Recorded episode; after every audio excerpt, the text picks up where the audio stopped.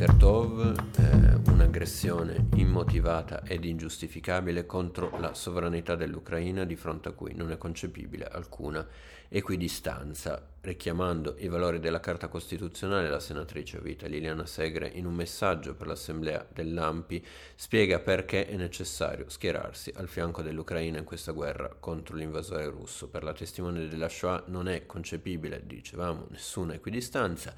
se vogliamo essere fedeli ai nostri valori, dobbiamo sostenere il popolo ucraino che lotta per non soccombere all'invasione, per non perdere la propria libertà. L'articolo 11 della Costituzione ci insegna a ripudiare la guerra, ha eh, affermato il Segre, come strumento di offesa alla libertà degli altri popoli e la resistenza del popolo invaso rappresenta l'esercizio di un quel dovere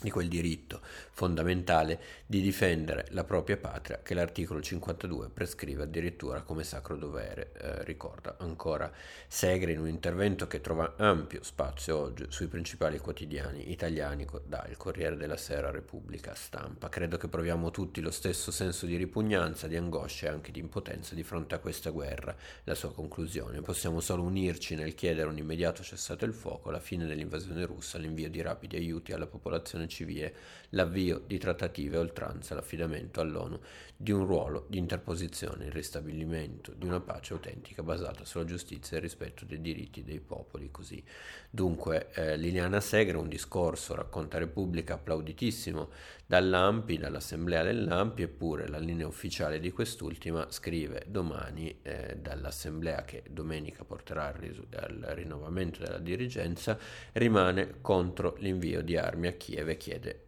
e si chiede anche eh, di sciogliere la Nato, Nato che ovviamente non, eh, non si scioglierà, anzi il titolo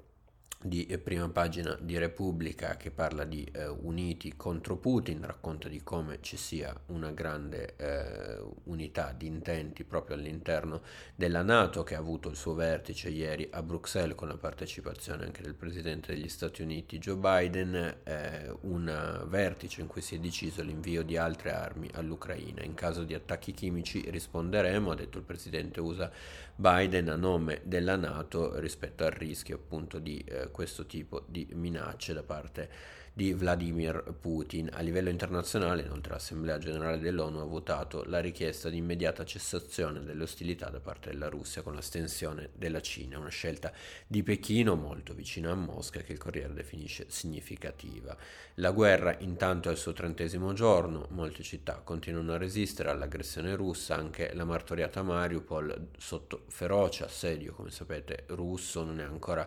caduta e eh, rallenta di fatto il progetto di Mosca di avanzare da sud. Tra gli obiettivi di Putin conquistare eh, proprio qui a sud anche Odessa, da dove scrive Bernard Henri Lévy su Repubblica, ricordando il glorioso passato della città. Qui l'intellettuale francese si reca anche al memoriale della Shoah Parla con un sopravvissuto e riflette sul tema dell'antisemitismo. Intanto a Kiev, come raccontano in queste settimane, anche la comunità ebraica si è preparata all'invasione. Nel primo giorno di guerra abbiamo organizzato convogli che permettessero di portare via le persone della città sotto attacco, ebrei o non ebrei, per, non fare, per noi non fa nessuna differenza, ha spiegato al Fatto Quotidiano il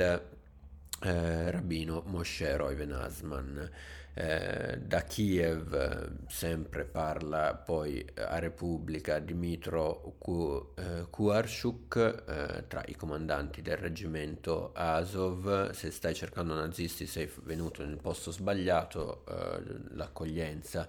di Kuarchuk al corrispondente Fabio Tonacci di Repubblica, questi nega ogni legame con il nazismo e eh, lontanissimo da, da me eh, il vostro simbolo rimanda a quell'ideologia, replica Tonacci, ci sono foto del conflitto del Donbass in cui alcuni dei vostri sventolano svastiche. Gente del genere, risponde il comandante, si trovano anche nella polizia, nella Guardia Nazionale, diversi gruppi sociali, non ne abbiamo una piccola percentuale, ora non più. In, uh, in, ogni caso, scrive Mirelli, eh, Mirella Serri sulla stampa, chiamare gli ucraini nazisti per via di questa presenza è una metonimia. La parte non vale per il tutto ed equivarrebbe a dire che le nazioni democratiche in cui esistono frange simili devono essere defascistizzate. Putin trasforma trasformando gli ucraini in nazisti per antonomasia ha fatto un'abile operazione di, disinform- di disinformazione. A parlare del conflitto anche Jonathan Little al Corriere del uh, Seras, in particolare nel settimanale 7, lo scrittore definisce Putin un bugiardo che è lucidissimo nelle sue mosse. Io vi ringrazio per l'attenzione e vi do appuntamento ai prossimi approfondimenti pure delle redazioni